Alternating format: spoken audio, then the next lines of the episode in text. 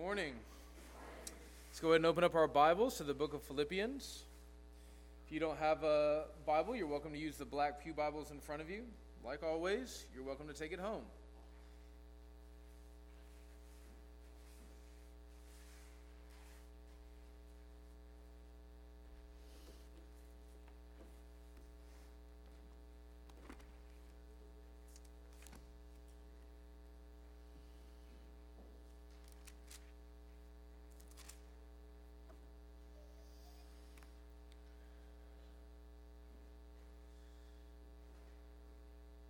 This is not the kind of church that gets a lot of visitors.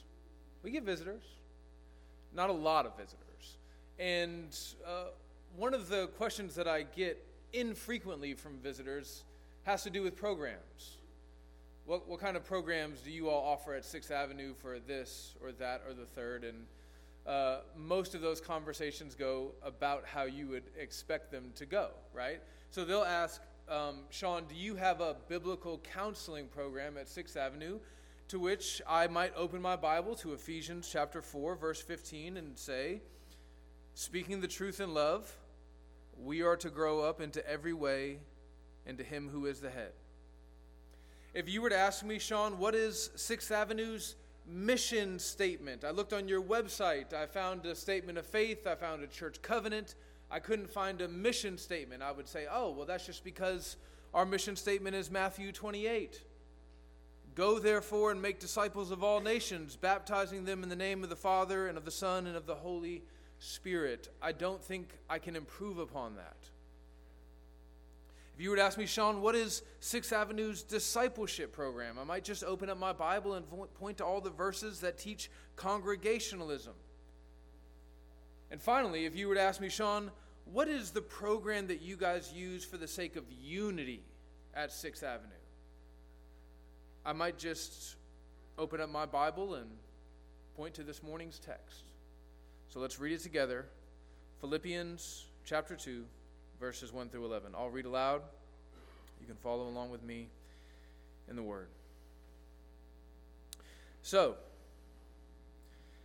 if there is any encouragement in Christ, any comfort from love, any participation in the Spirit, any affection and sympathy, complete my joy by being of the same mind, having the same love, being in full accord and of one mind.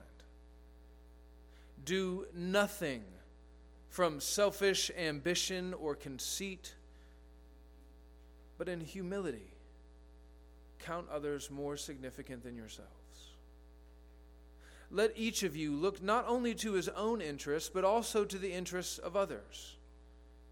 Have this mind among yourselves, which is yours in Christ Jesus, who, though he was in the form of God, did not count equality with God as a thing to be grasped, but emptied himself by taking the form of a servant, by being born in the likeness of men. And being found in human form, he humbled himself by becoming obedient to the point of death, even death on a cross.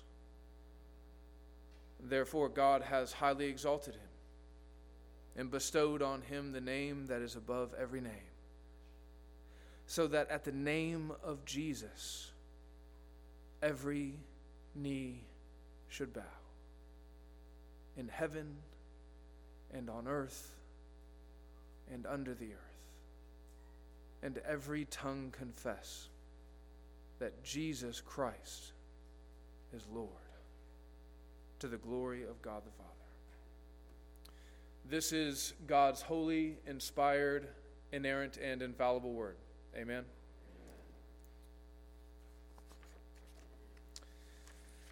Paul wrapped up chapter 1 by calling the Philippians to live a life worthy of the gospel.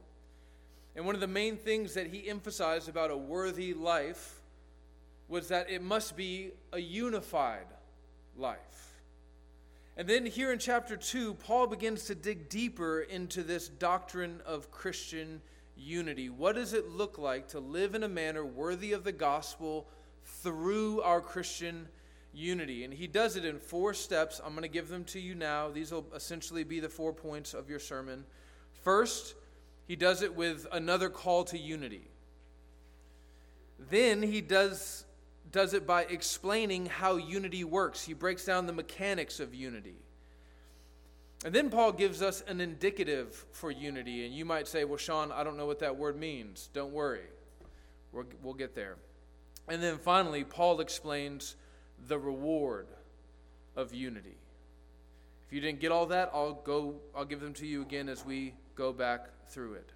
But before I jump into point 1, I want us to make a quick pit stop in Ephesians chapter 4. So just save your place in the book of Philippians and flip on over right after the book of Philippians to the book of Ephesians. No, right before. Electric Power Company. How could I forget? Ephesians, Philippians, Colossians. Ephesians chapter 4, verses 1 through 3.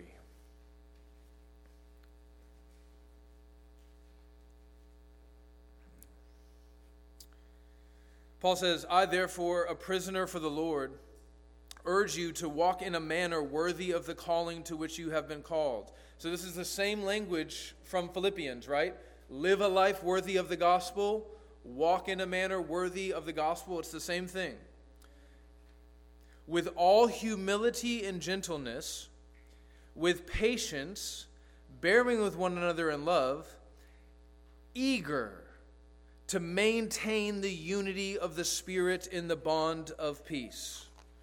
Right? So, so there, there's a sense in which if we want our lives to be worthy of the gospel, we must, we must do so by, by living unified lives in Christ. And there has to be a disposition in us that orients our life in that direction. We have to be eager for unity, not apathetic about unity. Not, oh, I hope unity is something that we sort of just stumble into as a church. No, we have to be eager for it. So, my exhortation to you this morning, if you've come in distracted, or even if now you're like having trouble focusing, I want to, by God's grace, call you as your pastor to be eager listeners. Because this unity thing that the Lord is calling us to this morning is really, really hard. It's really hard. It's like impossible. And I'm going to say that over and over again in the sermon. And if you think you can just sort of like casually give your heart to this, you're just not going to make it. So lock in with me as we dig into God's word and to this impossibly high call to Christian unity. Point number one the call to unity. Uh, Paul begins this call to gospel unity with the word if. You can see that if you flip back over to Philippians chapter 2, starting in verse 1, he says, So, if, if there is any of these things, then he goes on to list all of these foundations for Christian unity, right? If there's any love, if there's any participation in the Spirit, if there's any affection and sympathy, all of these are foundations for our Christian unity if there are any of these things. Now, the word if here, it might lead you to believe that Paul isn't so sure about the Philippians. Like maybe he doesn't know if they actually have a foundation for unity.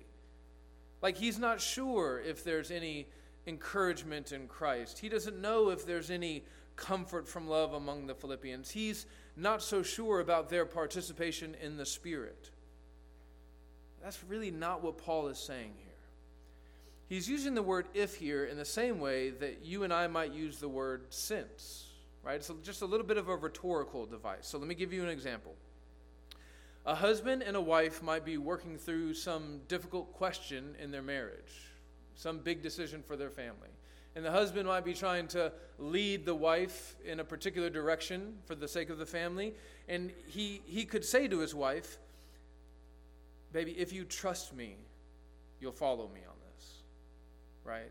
Now, when he says if in that instance, what he's really saying is, since you trust me, right? Baby, I know you love me. I know you trust me. And I'm asking you to show me that you trust me by following me on this. So, what Paul is saying to the Philippians here is he's saying, Since I know that there is encouragement in Christ, since I know that there is comfort from love and participation in the Spirit, I'm asking you to make my joy complete by walking in unity. I think I see two immediate application points for us here in point one. The first has to do with uh, the way that we counsel one another as Christians. When we're trying to, and this is all of the Christian life, by the way, this is just discipleship. When we're trying to call other Christians to be something or to do something in Christ, we should always try to do so by reminding them of what they already are and what they already have in Christ. That's what Paul is doing here. We might call this gospel centered counseling, okay?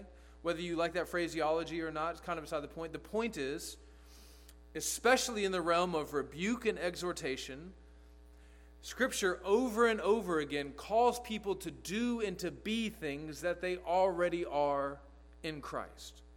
Right? So when Paul calls the Philippians to unity, he's calling them to live up to the reality that is already theirs in Christ. Another way of saying this is that all of the oughts of the Christian life, you know what an ought is, like you ought to do this, right? You must do this, you should do this. All the oughts of the Christian life should always be preceded by the is of the gospel. That's what Paul's doing here. So he's saying you ought to live lives of unity. Why? Because what? Because because I say so? Because I'm an apostle? Because if you don't, you're going to go to hell? No, he says, because you are already unified. You already have comfort in love. You already have participation in the Spirit. Now I need you to live like that's true. Listen, apart from like gospel centered whatever, you probably already do this in certain areas of your life, right? So let me just give you one example. I'll use the last name Miller because there are like 15 different Miller families in the life of our church, right? So maybe in your family, you might say something like this You're a Miller. Millers don't lie. We don't cheat and we do not steal to get ahead. In the Miller household, we work hard, we pray, and we trust the Lord. When you talk like that, what you're saying is, I expect you to live up to who you already are as a member of this family. And that's what Paul is doing with the Philippians. And you just see this all over the New Testament and really all over the Bible. Paul says, You should put sin to death.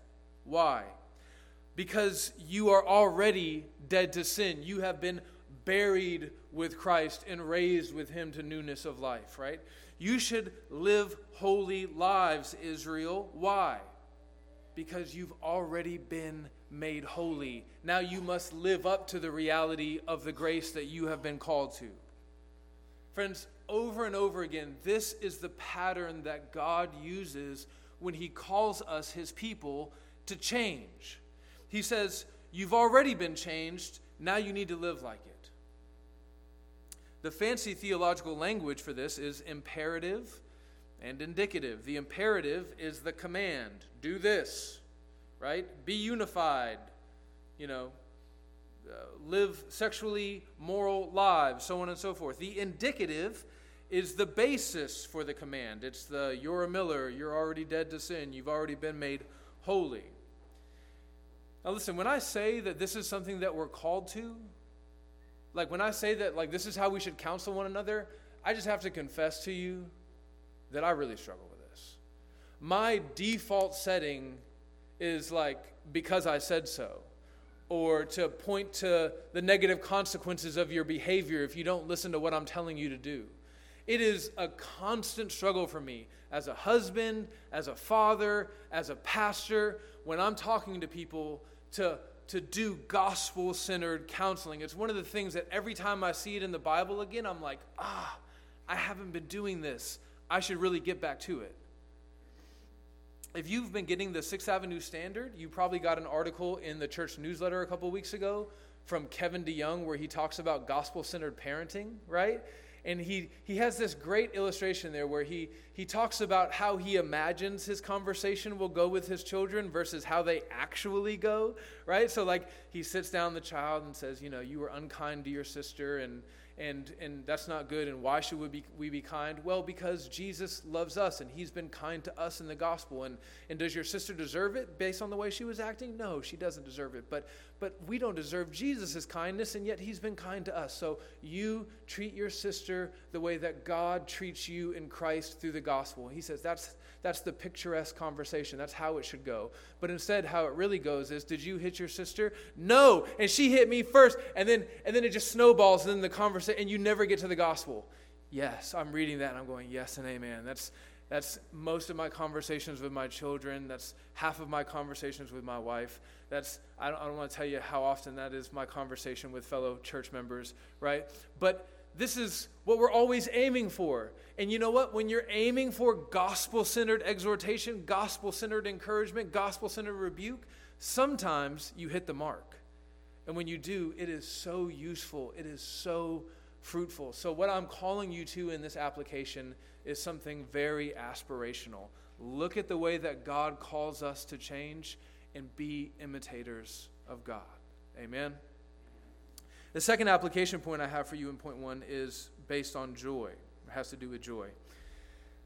What I want us to see here is that Paul not only couches his call for unity in the indicative of the gospel, you're already unified, but also in his desire for the Philippians to fulfill his personal joy. Did you see the way he said that? After he lists all, you know, uh, if there's any affection, if there's any sympathy, if there's any love, then in verse 2 he says, complete my joy by being of the same mind. Now, why does he say that? Why does he enlist his own personal joy as a motivating factor for the Philippians to be obedient and to walk in unity? Something about that just kind of feels weird to us, right? Like even just think about it if one of your elders was trying to talk to you about some issue in the life of the church and and they said yeah and here's a reason you should do this and here's another reason you should do this but but also like do it for me and my own personal joy. You'd be like huh? I'm down with the theology right? Give me the gospel indicatives. I'm down with that. But for your own joy that just sounds weird. It feels weird. So, why does Paul do it? Well, the answer is really simple. A congregation should strive to live together in such a way as to bring joy to their leaders. And if that feels weird to us, the problem is not with the Bible, it's with us. I know it's kind of weird for me to say it as one of your leaders, but it's in the Word, so I'm going to say it. Right? In the same way that children should not want to live in a home where their parents are unhappy, but rather they want to live in a home where their parents are happily married and leading the family in joy, church members should want to serve in a church where their leaders are leading joyfully, not painfully, not begrudgingly. Listen to the way the author of Hebrews says it. Obey your leaders and submit to them, for they are keeping watch over your souls, which is something that you may not understand you, you may not understand how weighty of a thing it is to live with this verse as sort of the mantelpiece of your ministry, right? Like your elders, Will Stevenson, Shane, Russell, myself, Grant when he comes back on, Lord willing. We have to give an account for your souls. We have to stand before God one day and say, I, I did my best, Lord, to shepherd them. And so he says, in light of that weighty reality, let them do this with joy and not with groaning, for that would be of no advantage to you. A happy pastor is a good pastor. A groaning pastor is as miserable for the church as a frustrated father or a discouraged mother is for the children in the home. So there should be in all of us an impulse, a desire to say, I'm going to live out the reality of the gospel first and foremost for Christ and his glory, but a couple of notches down from that to make my pastors happy, to make their ministry easy, to fill them with joy as they lead us in the Lord.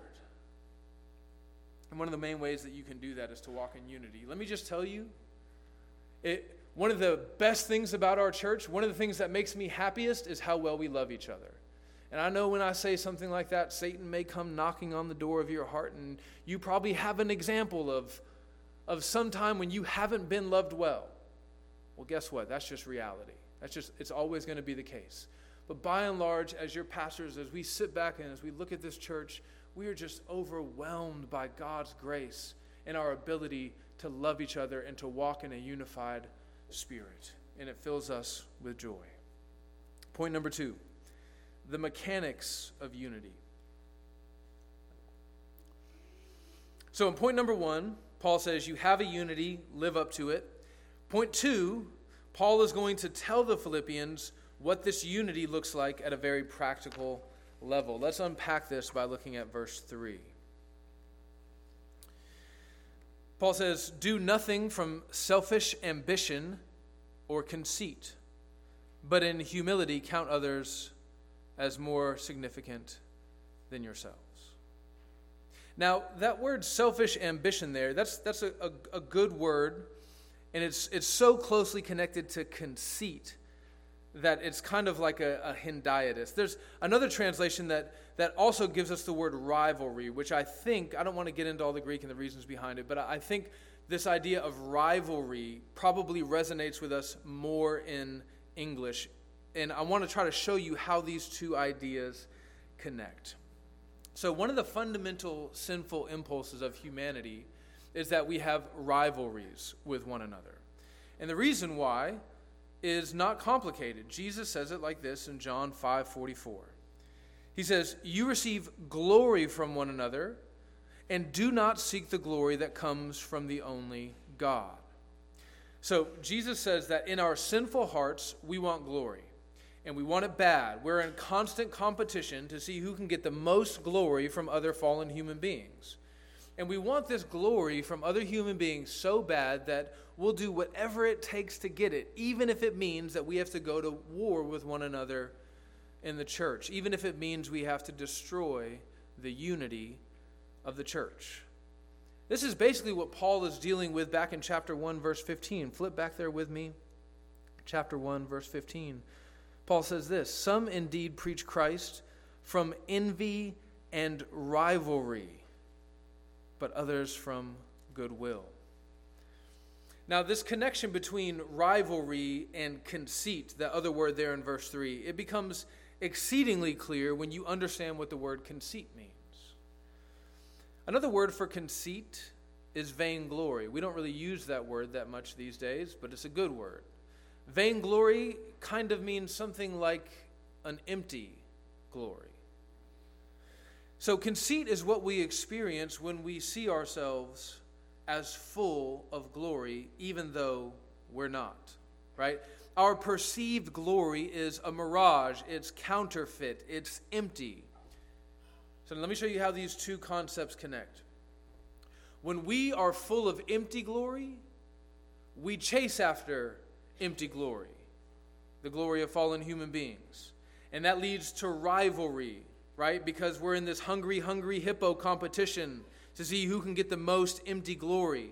And when we do that in the life of the church, it destroys our unity in the church. So that's just the first half of verse 3.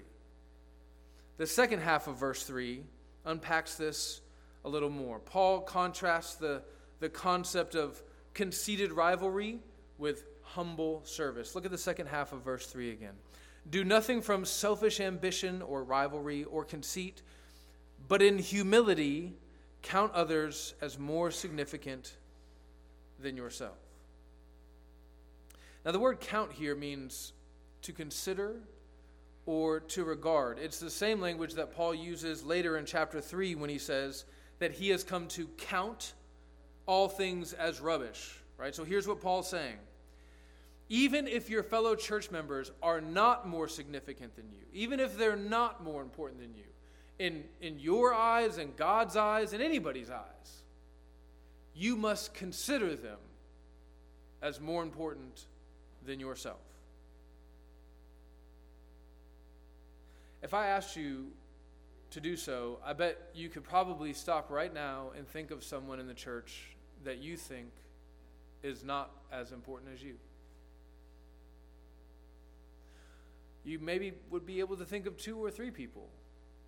Maybe you win the prize of being the most prideful person in the church and you actually think that no one is as important as you.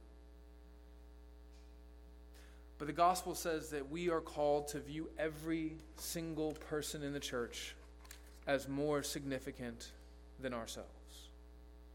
In other words, God is calling us to adopt the heart and the posture of a servant. You see that even more clearly in verse 4. Look there.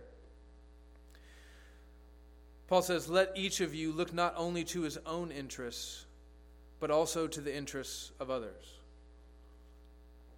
This is how a servant thinks, right? A servant does not walk around his master's house thinking, I'm the most important person here. My concerns are the weightiest concerns. My needs are the most important needs. My desires factor most heavily into this family's equation. No, the servant thinks, I am the lowest.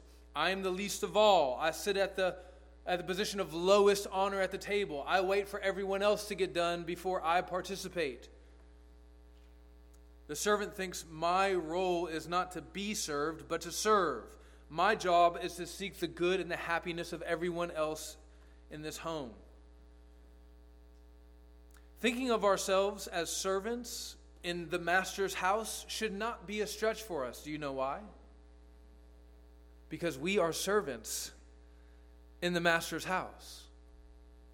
Yes, we are sons and daughters, we are friends but that does not cancel out, cancel out the fact that we are servants.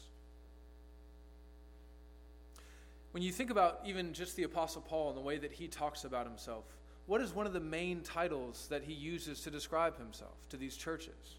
The churches that he planted, the churches where he brought the gospel, the churches that he trained up using his apostolic and pastoral authority. What does he call himself? How did he introduce himself to the Philippian church? Do you remember? Paul and Timothy, slaves of Christ Jesus. He is an apostle, and he's not afraid to say that. But he is eager, he is quick, he is excited and joyful to talk about the fact that he is a slave in the household of God. And it's not just because he's a slave of God, but he's master over everyone else in, the, in God's house. No, he's a slave of God and he's a slave of everyone in the church. During the pandemic, we saw a lot of rules for thee but not for me stuff happening, right? You guys know what I'm talking about. Y'all got to wear masks, and then you see them, they're at this event, they're not wearing masks, right? That, that's not Paul here. Paul's not like, hey guys, you really got to be, you got to think of yourselves as, as servants, okay? We got to be slaves to all. Now, me, I'm an apostle. The servant thing, that's not for me. That's for you, though, and I'm happy that you get to do that. No, he sets the example, right? He's like the leader that none of us really like, but we all respect. When he gets down in the muck and mire with us and he leads from the front, he sets the example. Before we move on to point three, I want us to just note, just just focus on this very intentional contrast that Paul is creating here for the sake of our clarity right? He is contrasting humility, I am nothing, with conceit, I'm glorious, right? And that, that leads to certain actions that are contrasted. Rivalry, we're going to fight over this glory, versus service, I'm going to serve you and try to glorify you in all that I say and do and think. Do you see that contrast? I don't, I don't just mean um, like in the Bible, I mean, do you see that contrast in this church? Do you see that contrast in your home, in your family? Do you see it in your heart?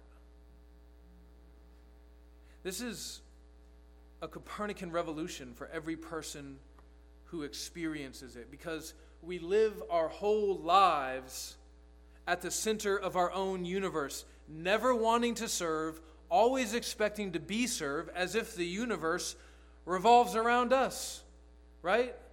That's just the way we're trained to think from the time we're just from babies. We just grow up thinking we're the star of the show, we're the hero of the story, we're the most important character in the cast.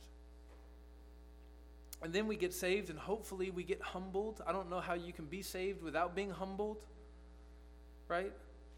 But that old man still lives in us. We still walk in the flesh. We still live in the world. And then pretty soon, uh, Jesus, who was once at the center of the story, he was the star of the show. He was the most important. We were nothing. He was everything. Pretty soon, that begins to shift.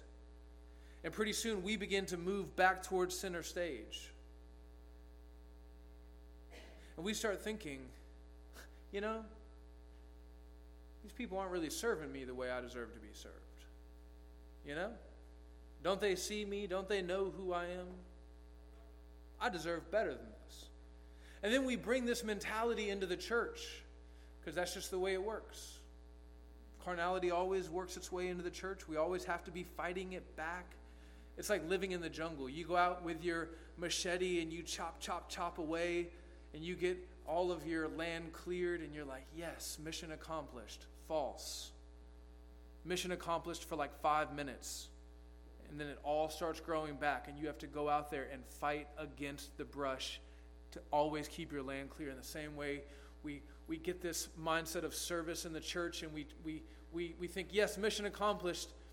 No, we have to fight to maintain this spirit, this attitude constantly, because if we don't, we will end up being the people in the church who expect everyone to serve us, never thinking about how we can serve others.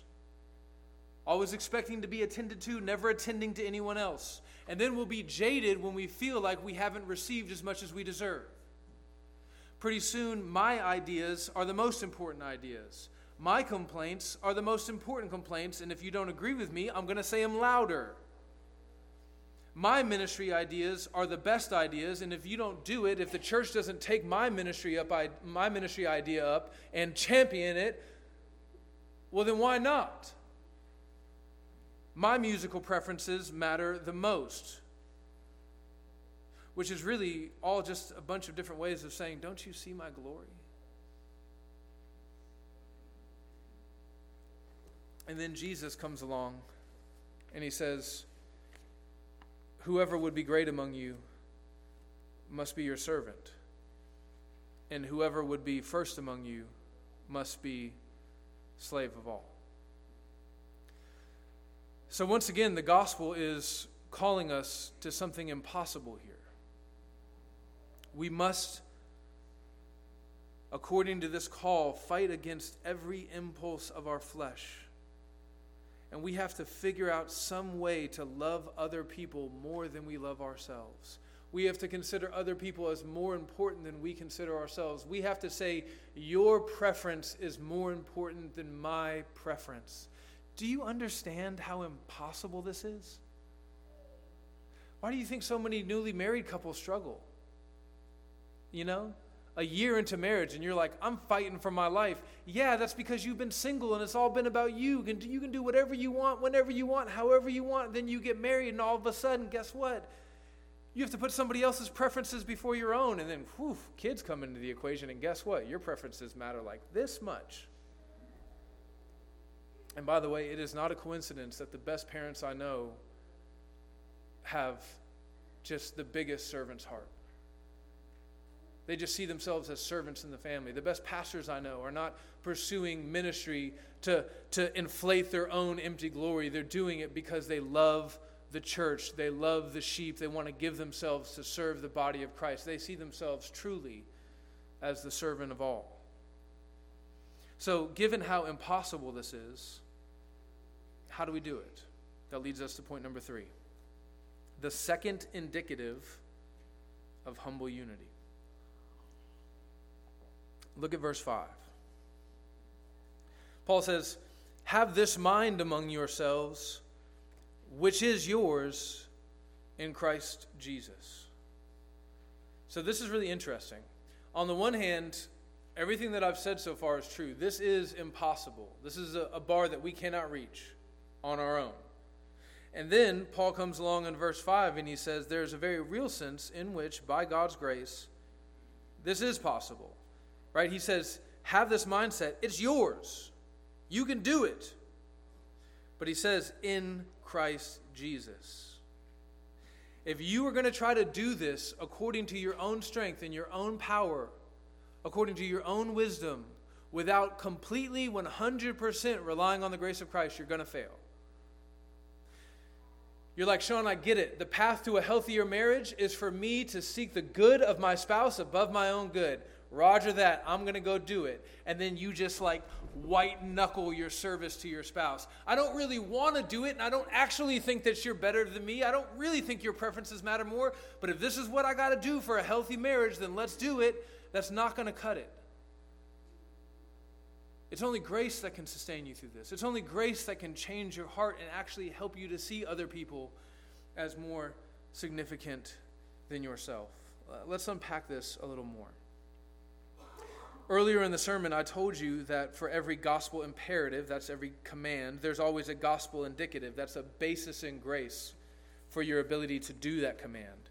So here in verses 6 through 11, we find that the second gospel indicative comes up. The first one was, you know, participation in the Spirit, and sharing in love, and all that. The second one is found here in verses 6 through 11. Let me show you what I mean. Look at verse 6. So he, he already said, This is yours in Christ Jesus, who, though he was in the form of God, did not count equality with God a thing to be grasped now, you see that word count there in verse 6? That's the same word from verse 3.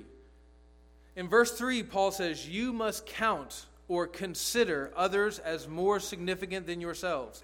Now, here in verse 6, Paul is telling you how you can do that.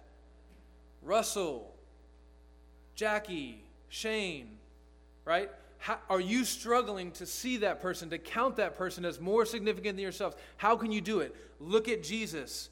He counted us as more significant than himself. We can do it because that's what Jesus did for us. Right? Jesus was completely equal with God, and yet the text says that he did not count equality with God as a thing to be grasped. Now, that word grasped there, it just means kept or like clung to, right? Like he didn't fight for that, right? He didn't fight tooth and nail to maintain his equality with God. He was in heaven enjoying the eternal bliss and felicity of fellowship with the Father and the Spirit, and everything was perfect, nothing needed to change, and yet he sacrificed that. And he came down and he took on human flesh to save us. According to verse 7, he let it all go by taking on the form of a servant. Verse 8 says that he humbled himself, which is exactly what Paul is telling us to do. He's saying if you want to have unity in the church, you have to learn to humble yourself. And now he's telling you how you do it. How, how do I humble myself in this way? Just look at Jesus and how he humbled himself in the gospel.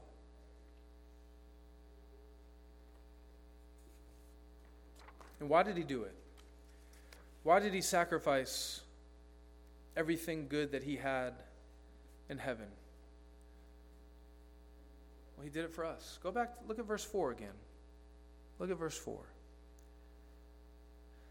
Let each of you look not only to his own interests, but also to the interests of others. So, Jesus became a servant to take on our interests, to look after us. Another way you can say this is he did it because he loves us. That's not the only reason he did it, but it is one of the main reasons why he did it because he loves us and he wants to serve us. Now, I want you to notice, I want you to think about who we were when he came to save us. When Christ gave his life for you, were you loving Christ? Were you serving Christ? Were you seeking after Christ? Were your affections for Christ? Did you see him as he truly is, as the most true and beautiful and glorious and lovely being in existence? Were you worshiping him in spirit and truth? No. You were in rebellion. You were sinning. You were blind. You were darkened to the reality of the glory of Christ. You were at enmity with him. Paul says it like this in Romans chapter 5 For while we were enemies, is that how you have? It, some, some, sometimes it blows my mind. I'll be sitting there and I'll be talking to someone and I'll be like, hey, let me hear your Christian testimony. And they'll say something to the equivalent of, like, yeah, I started going to church, you know, and I've been in church for uh, since I was a teenager and I love church. I'm really glad.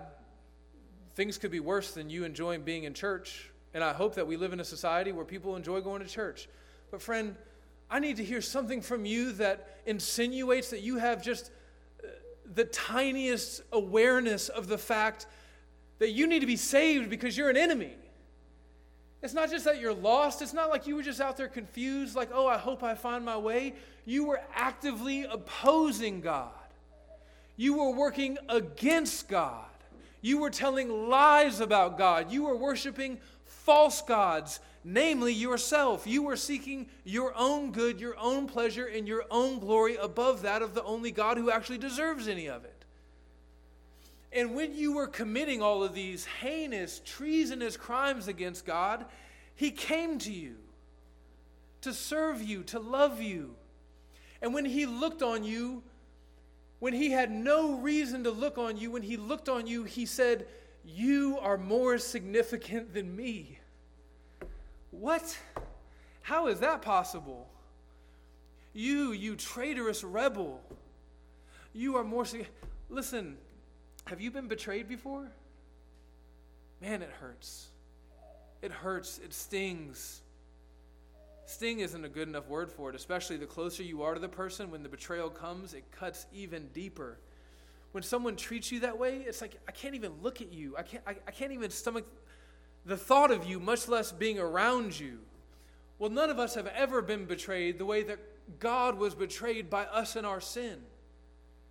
And yet, He didn't turn His face away from us, He didn't turn His heart away. He, he turned to us and He looked right at us in all of our sin and rebellion. And He said, You matter more. You are more significant. You know, uh, this word significant in verse 3 that's really being unpacked here in verses 6 through 11, what it really means is to be worthy of service.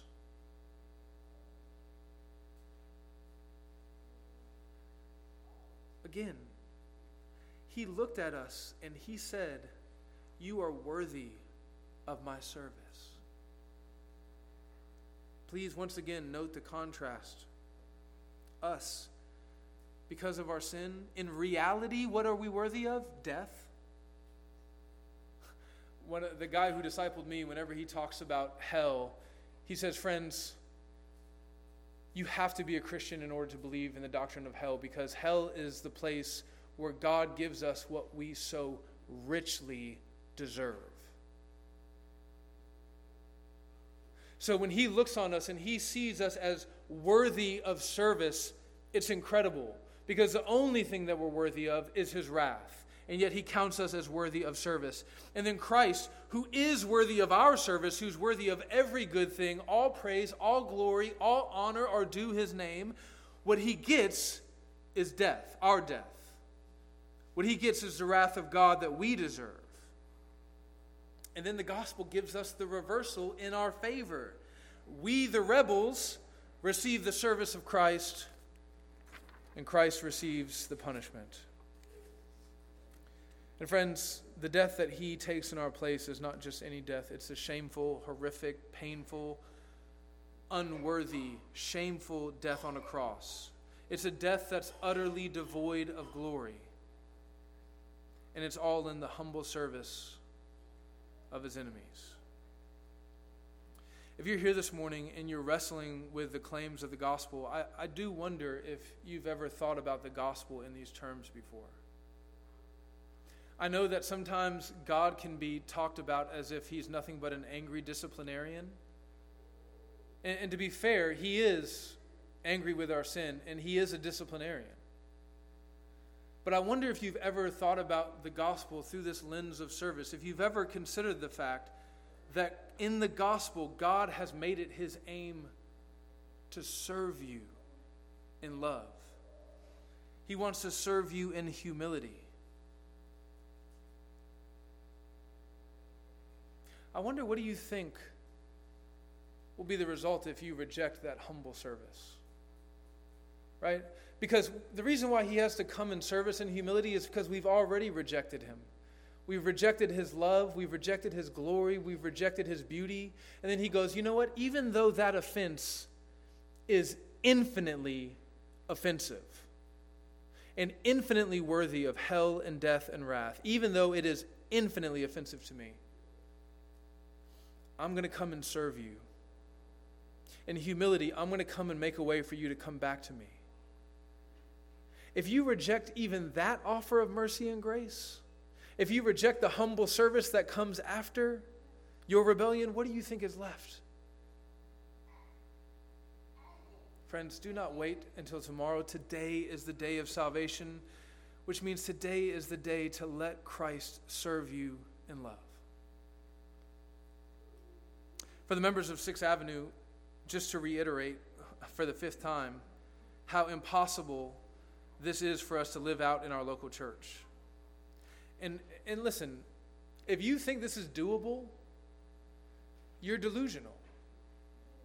If you think, as you're hearing me talk about this sort of humble service required of us in the gospel, living it out in the church, and you think, yeah, I'm pretty much doing that, Sean. I'm crushing it. Like I'm, I'm A plus in it. You're delusional. If you're saying, by God's grace, I'm aiming at that target, sometimes I get it, sometimes I don't, but I'm aiming for it, that's a more reasoned way to think about what God is calling us to here. But what I want you to see here is that the gospel always does this to us. This is a consistent pattern. The gospel calls us to this impossibly high standard that we can never meet on our own, and then right when we feel the appropriate level of hopelessness, the gospel says, But you can do it as long as you depend on my grace. And then it says something more. It says, Not only can you do it by grace, but you must do it. So if it feels to you like I'm talking out of both sides of my mouth this morning, that's not me. That's just kind of the warp and woof of the gospel. You are called to unity in this church through humble service, and you cannot do it, and you must do it by God's grace.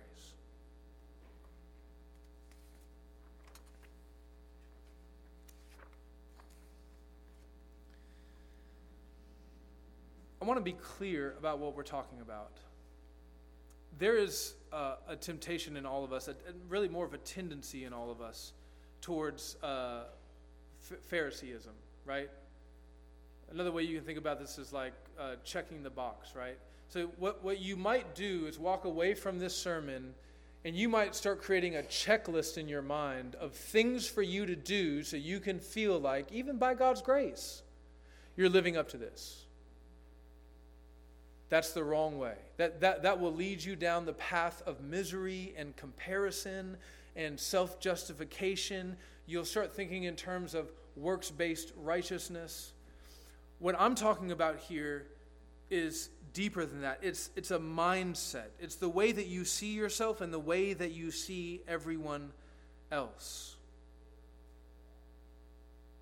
I'm talking about viewing your whole life through this lens. So, all of your time, the most precious thing we have, all of your time given in humble service to others. Do you feel the weight of that? You know how, like, you get, home from a rough day at work, you're uh, supposed to be a light, easy eight hours. You come home after 12 hours, you're frazzled, you're fried. You come home, and then you get a text from someone in the church, and they say, Hey, can we talk, or can you help me with this? And you think, I don't want to do that. I have to, I have to go to bed in like two hours and then the alarm clock's going to slam me back into reality at 5 a.m. where I'm going to head into work. And I just don't, I just, this is my time. You know, it's my time. Can I get me time? That is the place where you see if this is real. Where your time is not your time.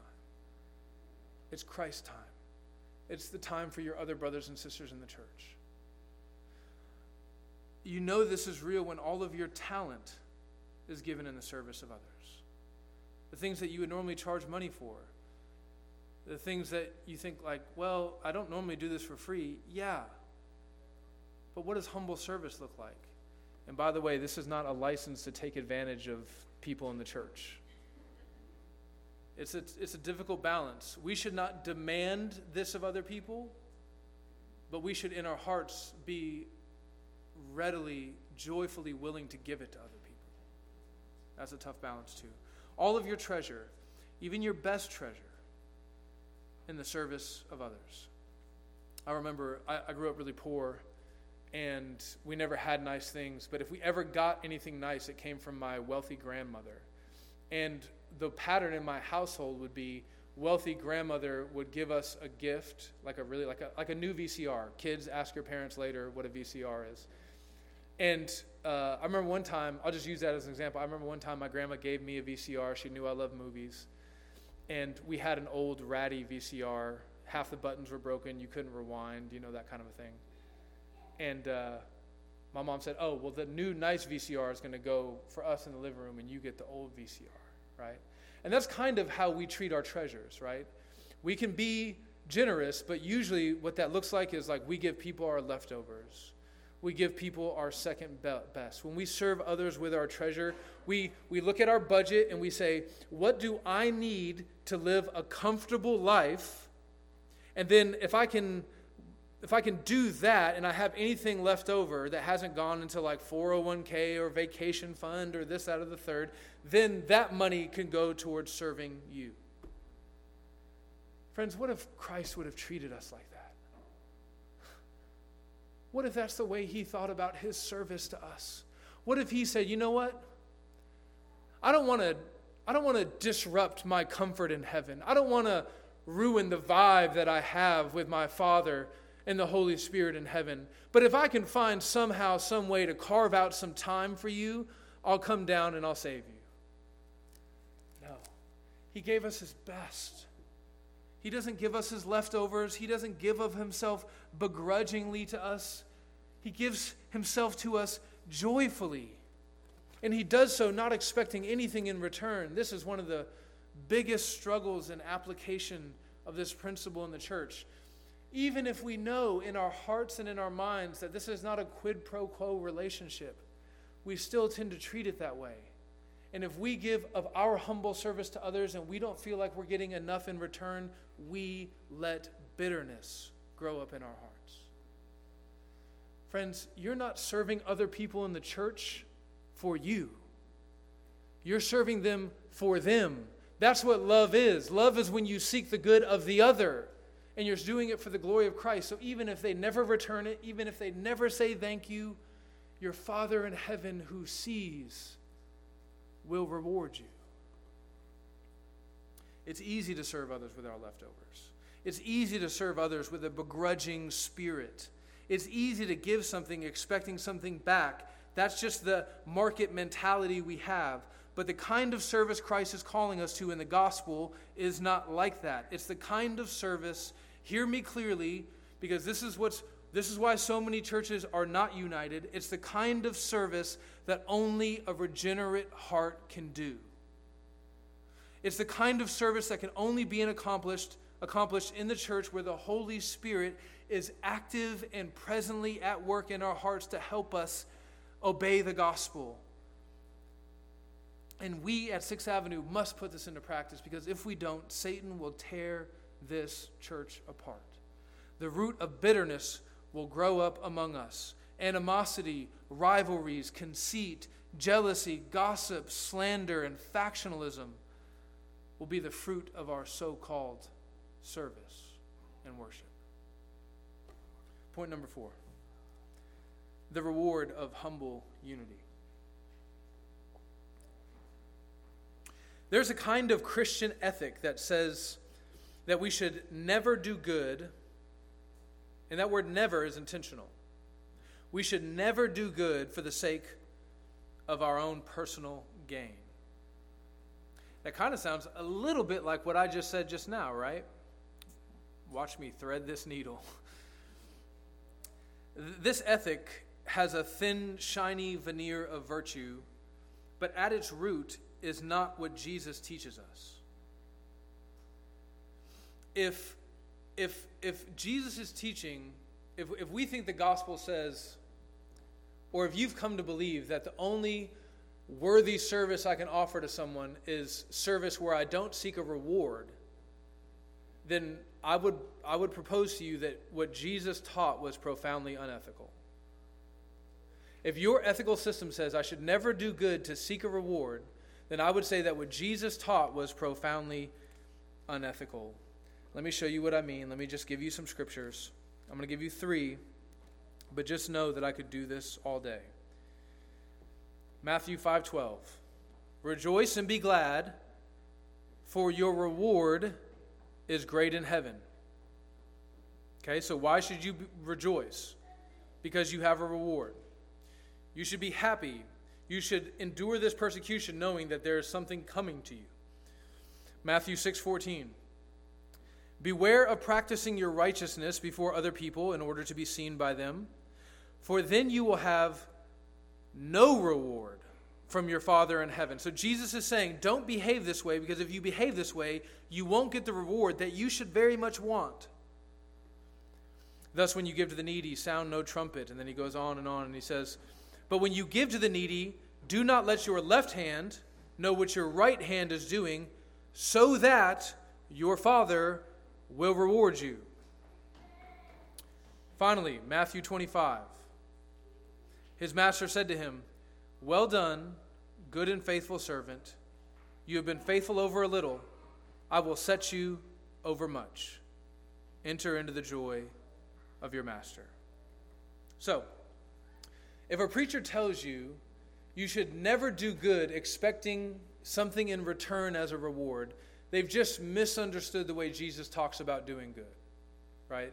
And maybe they've misunderstood it for good reasons. You know, they've gotten it wrong, but for right reasons. Maybe they're trying to protect against the prosperity gospel and that way of thinking. But even so, it's an overcorrection. So in this morning's text, Paul, like Jesus, calls us to consider the reward of our humble service. Let's look at verses 9 through 11.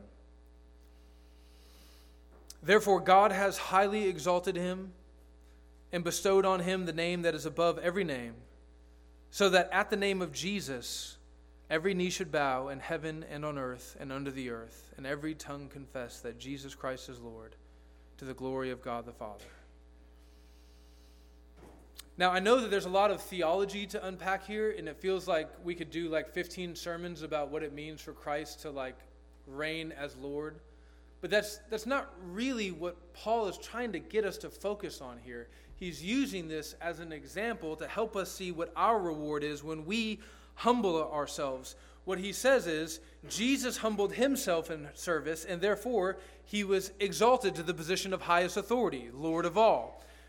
Because Jesus made himself low, he was exalted on high. Because he became a servant, he was made the King of kings. Because he emptied himself of his glory, he was given maximum glory. Paul is saying this to the Philippians so they can see the pattern after which they should live their own lives. That, therefore, in verse 9, it's not just for the Philippians, it's for us. If this is what happened to Jesus, if he humbled himself and was therefore exalted, then if we humble ourselves, we too will be exalted. What Paul is doing is he's pointing to our reward. This is the, the carrot that God dangles in front of us as he leads us along the path of righteousness. Listen to Luke 14. But when you are invited, go and sit in the lowest place, so that. Why should you humble yourself? So that when your host comes, he may say to you, Friend, move up higher. So when Jesus says you should humble yourself, he says, Because there's a reward that comes at the end of that humility. Then you will be honored in the presence of all who sit at the table with you, for everyone who exalts himself will be humbled, and he who humbles himself will be exalted. Do you see, friends? Jesus is saying you should want to be exalted. You should want that. The problem is not with wanting to be exalted, the problem is the kind of exaltation we want. Listen to the way 1 Peter says this. Basically, a commentary on what Jesus has already said. He says, Clothe yourselves with humility towards one another.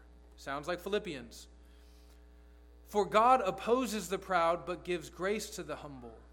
Humble yourselves under the mighty hand of God, so that at the proper time he may exalt you. So if you're thinking, I'm just going to humble myself just because I want to be humble, and I, all that exaltation stuff, that's not for me. That's not the way the Bible talks. The Bible says you should seek your own exaltation. And if you think, Sean, that's blasphemy, well, then it's just you've misunderstood the kind of exaltation that we're supposed to pursue. One more from the author of Hebrews. Looking to Jesus, the founder and perfecter of our faith, who for the joy that was set before him, he endured the cross, despising the shame. This is his humble service, right? He is now seated at the right hand of the throne of God, exaltation. The author of Hebrews writes that to these people who are struggling to humble themselves under the burden of persecution. And he's saying, if you will humble yourself, you'll be exalted just like Christ humbled himself and he was exalted. And if Christ's motivation is exaltation, then our motivation should be exaltation. So, friends, here's my final word to you this morning chase glory, but chase the right kind of glory. Don't chase conceit. Don't chase vainglory. Don't chase empty glory that we receive from other human beings. Chase the glory of God that He gives to you when He says, well done, good and faithful servant. Enter into the joy of your master. Do you understand that that's a kind of glory? Right? If you have a servant in your house and your servant has been faithful, and you call your servant up in front of everyone in the house and you say, You have done a good job. That's glorifying the servant. That is the glory and exaltation that's promised us. And it is the main motivating factor in your pursuit of humble service. That's what Paul is saying in this morning's text.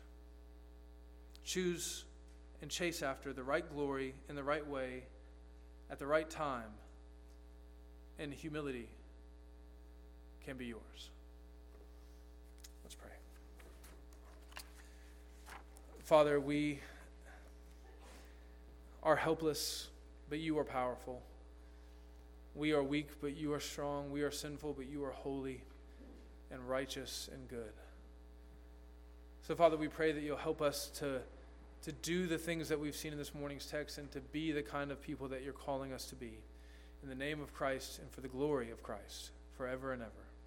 Amen.